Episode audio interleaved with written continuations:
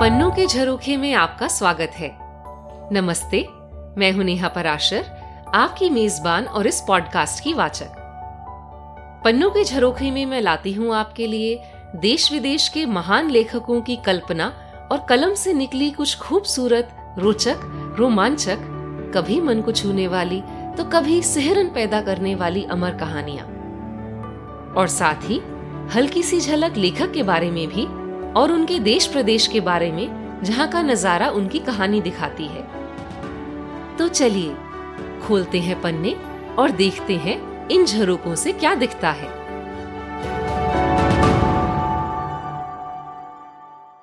आज हम एक मज़ेदार कहानी सुनेंगे सुप्रसिद्ध अंग्रेज़ी लेखक गिलबर्ट कीथ चेस्टरटन, यानी जी के चेस्टरटन की। और मैं आपका परिचय उनके द्वारा रचित एक खास किरदार से कराना चाहूँगी। चेस्टरटन का जन्म 1874 में लंदन में केंजिंगटन में हुआ था। केंजिंगटन लंदन का एक संभ्रांत इलाका है, जहाँ अनेक देशों के दूतावास और कुछ बहुत रईस लोगों के बंगले भी हैं। चेस्टरटन की गिनती उस समय के महान लेखकों में थी, पर वो अपनी लेखनी के साथ साथ अपनी वाकपटुता के लिए भी जाने जाते थे। वो काफ़ी लंबे चौड़े डील डॉल के व्यक्ति थे, छह फुट चार इंच लंबे और वज़न 130 किलो। प्रथम विश्व युद्ध के दिनों में एक बार यूँ हुआ कि किसी पार्टी में एक महिला ने उनको आड़े हाथ लिया और पूछा कि वो आगे बढ़कर युद्ध में क्यों नहीं लड़ रहे। चेस्टन ने अपने भारी भरकम शरीर की ओर इशारा करते हुए कहा, मोहतरमा, आप जरा इस तरफ़ से घूमकर मुझे देखिए। आप देख सकेंगी कि मैं आगे से काफ़ी बढ़ा हुआ ही हूँ। जॉर्ज बर्नार्ड शॉ और चेस्टरटन में गहरी दोस्ती थी। पर दोनों एक दूसरे से बहस करने या एक दूसरे की टांग खींचने में नहीं चूकते थे। एक बार शॉ के लिए चेस्टरटन ने कहा, तुम्हें देखकर कोई कहेगा देश में अकाल पड़ा है? पर शॉ कौन से कम थे? उन्होंने तुरंत पलटवार किया, और तुम्हें देखकर लगेगा अकाल तुम्हारी वजह से ही पड़ा है। पता नहीं कितना सच है, पर किस्सा यह भी है कि चेस्टरटन काफ़ी भुलक्कड़ थे और एक बार इन्होंने अपनी पत्नी को तार भेजा। मैं मार्केट बरो में हूँ वैसे मुझे होना कहाँ चाहिए? तो उनकी पत्नी ने वापस तार से जवाब भेजा, घर पर। चेस्टरटन ने 80 किताबें 200 से ज़्यादा लघु कथाएँ, कई सौ कविताएँ और 4000 से अधिक निबंध और अखबार में कॉलम लिखे। अगर आपने कभी एनसाइक्लोपीडिया ब्रिटानिका का कोई अंश भी पढ़ा या देखा है तो उसमें महान लेखक चार्ल्स डिकिंस का पृष्ठ चेस्टरटन ने लिखा है। The man who was Thursday इनका सुप्रसिद्ध उपन्यास है पर इनका सबसे लोकप्रिय किरदार है रोमन कैथोलिक पादरी फादर ब्राउन, जिस पर चेस्टरटन ने कई कहानियाँ लिखी। इस किरदार पर अनेक फ़िल्में भी बनी हैं। इस पर आधारित एक प्रोग्राम बीबीसी द्वारा 2013 में शुरू किया गया था और बीबीसी के अन्य धारावाहिकों यानी सो पापुराज को छोड़कर बीबीसी द्वारा चलाए गए सबसे लंबे प्रोग्राम्स में से ये एक है और अब तक 2022 यानी इस साल तक भी चल रहा है। तो आज मैं आपका परिचय इस मज़ेदार किरदार फादर ब्राउन और दो अन्य लोकप्रिय किरदारों, चोर फ्लैम्बो और डिटेक्टिव वैलेंटिन से करवाऊँगी। फादर ब्राउन की तिरपन कहानियों की श्रृंखला में से पहली कहानी आज सुनते हैं द ब्लू क्रॉस जो 1910 में प्रकाशित हुई थी। नीला क्रॉस। नाव हारज के किनारे पर बस लगी ही थी और उसमें से भीड़ ऐसे निकली जैसे मक्खियों का झुंड। इसी भीड़ में वो आदमी है जिस पर हमारी नज़र है। उसमें ऐसा कुछ खास नहीं था कि उस पर नज़र पड़े, और वो भी ऐसा ही चाहता था। उसने हल्के सलेटी रंग का जैकेट पहना था, सफ़ेद वेस्टकोट और एक रुपहली हैट, जिस पर एक सलेटी नीला फीता था। उसके दुबले चेहरे पर एक छोटी काली दाढ़ी थी। वह किसी बेकार व्यक्ति की तरह खड़ा सिगरेट पी रहा था। उसे देखकर कोई नहीं कह सकता था कि उसकी सलेटी जैकेट में एक भरी रिवॉल्वर है। सफ़ेद वेस्ट कोट में एक पुलिस का कार्ड और हैट के नीचे यूरोप के सबसे तेज दिमागों में से एक। फ्लैम्बो अब इंग्लैंड में था। तीन मुल्कों की पुलिस उसका पीछा कर रही थी। गेंट से ब्रसल्स ब्रसल्स से हुक ऑफ़ हॉलैंड और यह मानना था कि वह लंदन में हो रही यूकरिस्टिक कांग्रेस की गहमा गहमी का ज़रूर फ़ायदा उठाएगा। हो सकता है वो इस समारोह से जुड़े किसी अदना से क्लर्क या सेक्रेटरी के रूप में सफ़र कर रहा होगा। पर वैलेंटिन कुछ भी निश्चितता से नहीं कह सकता था। असल में फ्लैम्बो के बारे में कोई भी कुछ भी पक्का कह ही नहीं सकता था। फ्लैम्बो का नाम यूरोप में काइजर की तरह मशहूर था। हर सुबह अखबार में उसके एक से एक बढ़कर कांड की खबर होती थी। वह बहुत लंबी कद काठी का हृष्ट पुष्ट गैसकन था। उसकी शारीरिक उपलब्धियों के कई हैरत अंगेज किस्से थे। कैसे उसने एक मैजिस्ट्रेट को उठाकर सिर के बल उल्टा कर दिया था, ये कहकर कि उसके दिमाग को ठीक कर रहा है। और कैसे वह रूद रिवोली पर दोनों बगल में एक एक पुलिसमैन को अकेले ही दबोच कर भाग लिया था। पर उसका यह सारा शौर्य, बल किसी खून खराबे के काम के लिए इस्तेमाल नहीं होता था।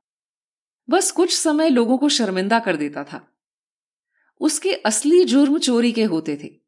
पर चोरियाँ ऐसी कि एक से बढ़कर एक, हर एक नया नमूना, नई कहानी। टाइलोरियन डेयरी कंपनी के कांड के पीछे यही था। उसने लंदन में पूरी डेयरी चलाई, पर बिना किसी डेयरी, बिना गाय, बिना गाड़ी और बिना किसी दूध के। और उसके हज़ारों ग्राहक भी थे। डेयरी का सारा काम था लोगों के घरों के बाहर से दूध की बोतलें चुराकर अपने ग्राहकों के घर के बाहर रख देना। उसकी सारी कारस्तानियाँ सरल होती थी। जैसे एक बार उसने एक पूरी सड़क के दरवाजों के नंबर रातों रात गलत पेंट कर दिए, जिससे वह अपने शिकार को गुमराह कर सके और जाल में फंसा सके। उसका एक और पैंतरा था जगह जगह शांत जगहों पर नकली पोस्ट बॉक्स लगाना और उसमें डाले हुए लिफाफों में से मनी ऑर्डर चुराना। उसकी एक और खासियत थी और वह थी उसका गजब का लचीलापन, किसी सर्कस के कर्तव्यबाज की तरह। इतना भीमकाय होने पर भी वह टिड्डी की तरह उछल सकता था और पेड़ों में बंदर की तरह छिप सकता था। और इसीलिए महान वैलेंटिन को भली भांति पता था कि सिर्फ़ फ्लैम्बो के मिल जाने से ही कहानी खत्म नहीं होगी। पर उसे ढूंढा जाए तो ढूंढा जाए कैसे? इस बारे में वैलेंटिन ने अभी कुछ भी पक्का नहीं सोचा था। फ्लैम्बो चाहे कुछ भी कर ले, एक बात थी जो वो कैसे भी नहीं छुपा सकता था, और वह थी उसकी लंबाई। अगर वैलेंटिन की पैनी नज़र सेब बेचती किसी बहुत लंबी महिला पर पड़े, या बहुत लंबे किसी सिपाही पर, या चाहे बहुत लंबी कोई राजकुमारी ही क्यों ना हो, वैलेंटिन उन्हें गिरफ़्तार करने में पीछे नहीं हटेगा। पर पूरे रास्ते कम से कम सफ़र में तो ऐसा कोई नहीं दिखा। नाव पर सभी लोगों की तरफ़ से वह तसल्ली कर चुका था, और हारिच में बस छह ही लोग सफ़र में जुड़े थे। एक नाटा सा रेलवे का अफसर, तीन नाटे और जो माली लग रहे थे जो अगले स्टेशन से चढ़े थे। एक नाटी महिला जो एसेक्स से आ रही थी और एक बहुत नाटा रोमन कैथोलिक ईसाई पादरी। वह भी एसेक्स के ही किसी गाँव से आ रहा था। ये आखिरी किरदार को देखकर वैलेंटिन को थोड़ी हँसी आ रही थी। ये छोटा सा पादरी और उसका पूरी की तरह गोल थोड़ा बुद्धू सा चेहरा, भावहीन सी आँखें और उसके हाथ में भूरे कागज़ से लिपटे कई पार्सल जो वो संभाल ही नहीं पा रहा था।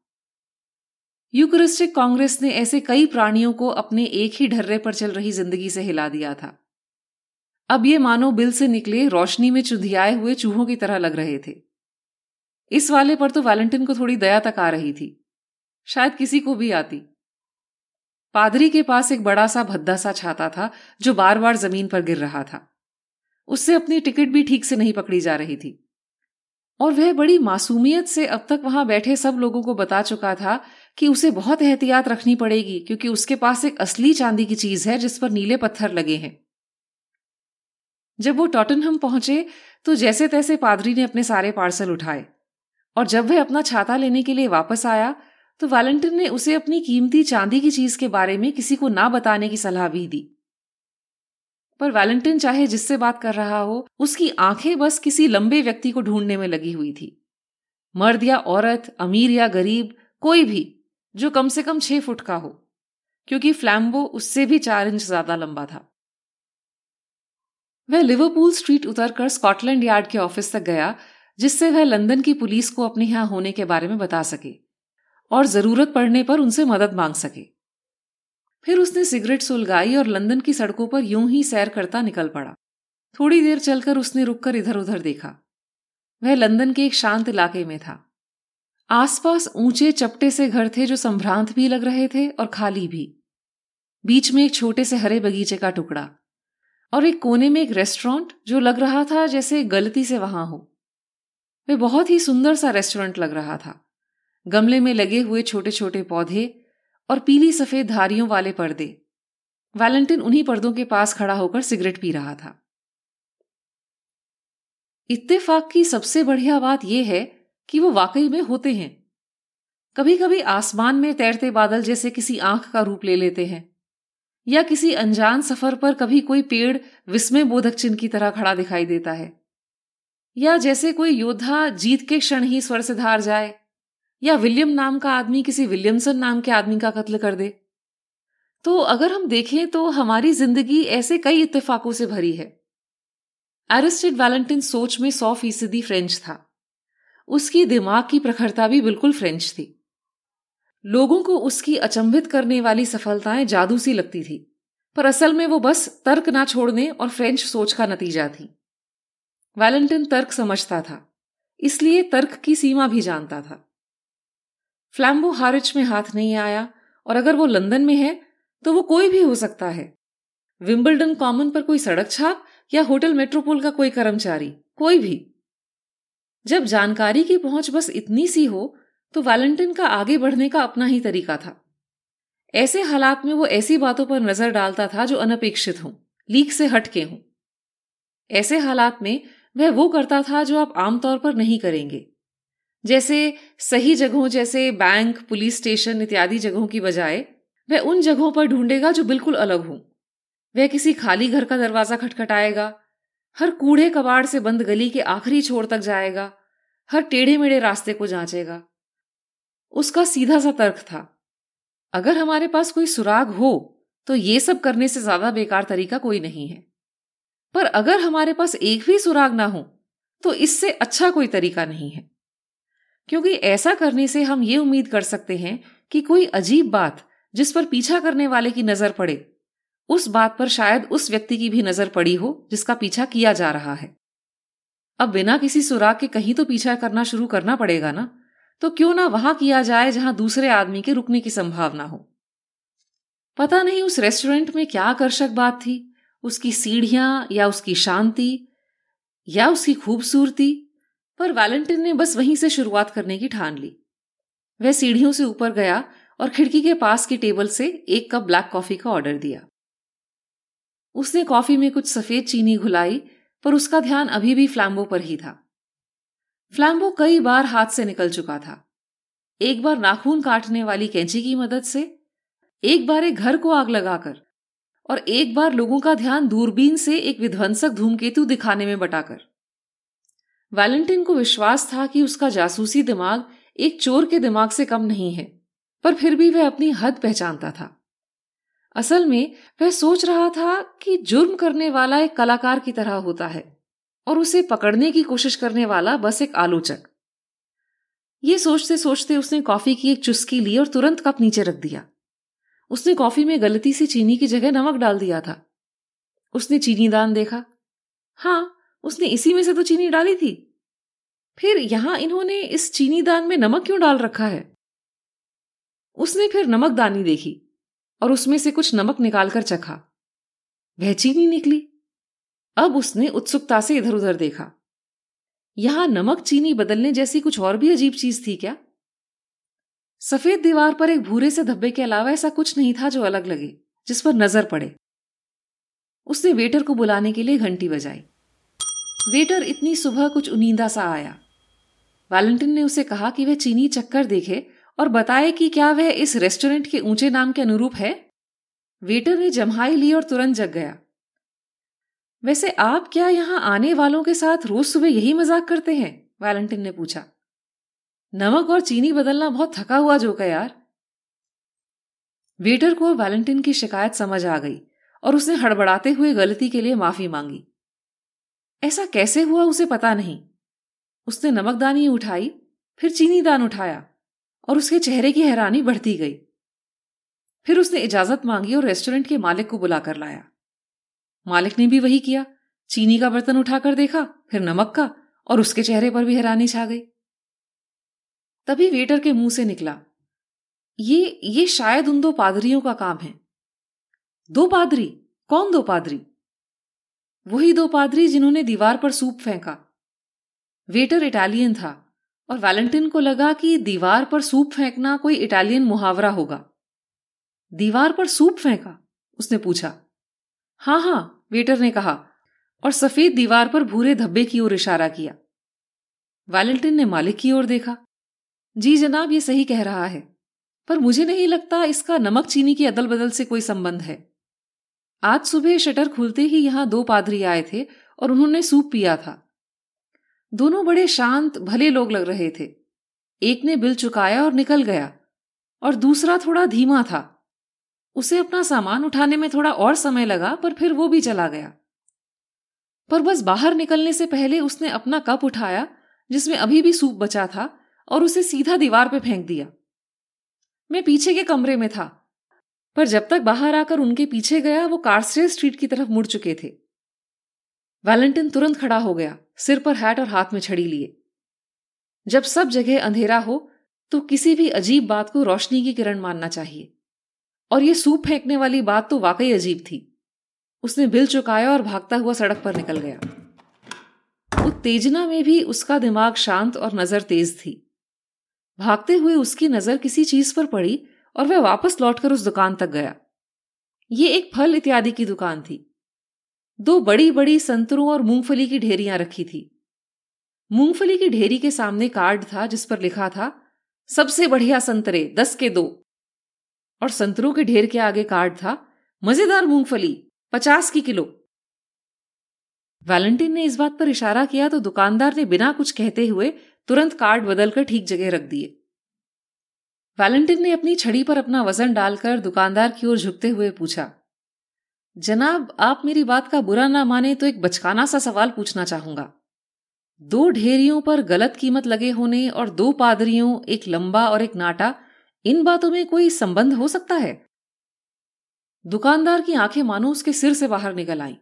उसने गुर्राते हुए वैलेंटिन से कहा, मुझे नहीं पता तुम्हारा इससे क्या लेना देना है, पर अगर तुम उनके दोस्त हो तो उन्हें कह देना कि अगली बार उन्होंने मेरे फलों की ढेरी गिराई तो मैं उनका सिर फोड़ दूँगा। ये नहीं देखूँगा कि वो पादरी हैं। ओहो, वैलेंटिन ने सहानुभूति जताते हुए कहा, उन्होंने आपके फल गिरा दिए? हाँ, उनमें से एक ने सारी सड़क पर फैला दिए। मैं उसे पकड़ लेता अगर फल उठाने में ना लगा होता। अच्छा वो किस तरफ़ गए? वहाँ से बाई तरफ़, दूसरी सड़क पर, चौक के पार। शुक्रिया, वैलेंटिन ने कहा और वहाँ से भागा। दूसरी तरफ़ एक कांस्टेबल खड़ा था।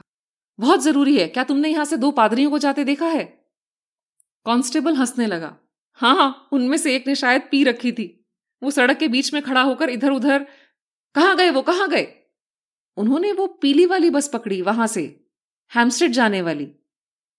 वैलेंटिन ने अपना पुलिस कार्ड दिखाया और कहा, मुझे फ़ौरन दो आदमी चाहिए, किसी का पीछा करना है, अभी। वैलेंटिन इतना उत्तेजित था कि कांस्टेबल ने उसकी आज्ञा का पालन तुरंत किया। डेढ़ मिनट में ही सड़क के दूसरी ओर से एक इंस्पेक्टर और एक सादे कपड़ों में आदमी उसके साथ हो लिए। तो सर, इंस्पेक्टर ने बोलना शुरू किया। हम वैलेंटिन ने छड़ी से बस एक तरफ़ इशारा किया और कहा, चलो, मैं बस के ऊपर तुम्हें बताऊँगा। और ये कहते ही वह सड़क के ट्रैफ़िक में घुस गया। जब तीनों हाफते हुए पीली बस की छत पर बनी सीटों पर बैठ गए, तब इंस्पेक्टर ने कहा, हम टैक्सी से चार गुना ज़्यादा तेज पहुँच जाते। बिल्कुल, वैलेंटिन ने शांत भाव से कहा, ज़रूर पहुँच जाते। अगर हमें पता होता हम जा कहाँ रहे हैं। क्या? तो आप कहाँ जा रहे हो? इंस्पेक्टर ने घूरते हुए पूछा। वैलेंटिन कुछ देर तक सिगरेट पीता रहा। उसके माथे पर सोच की शिकन थी।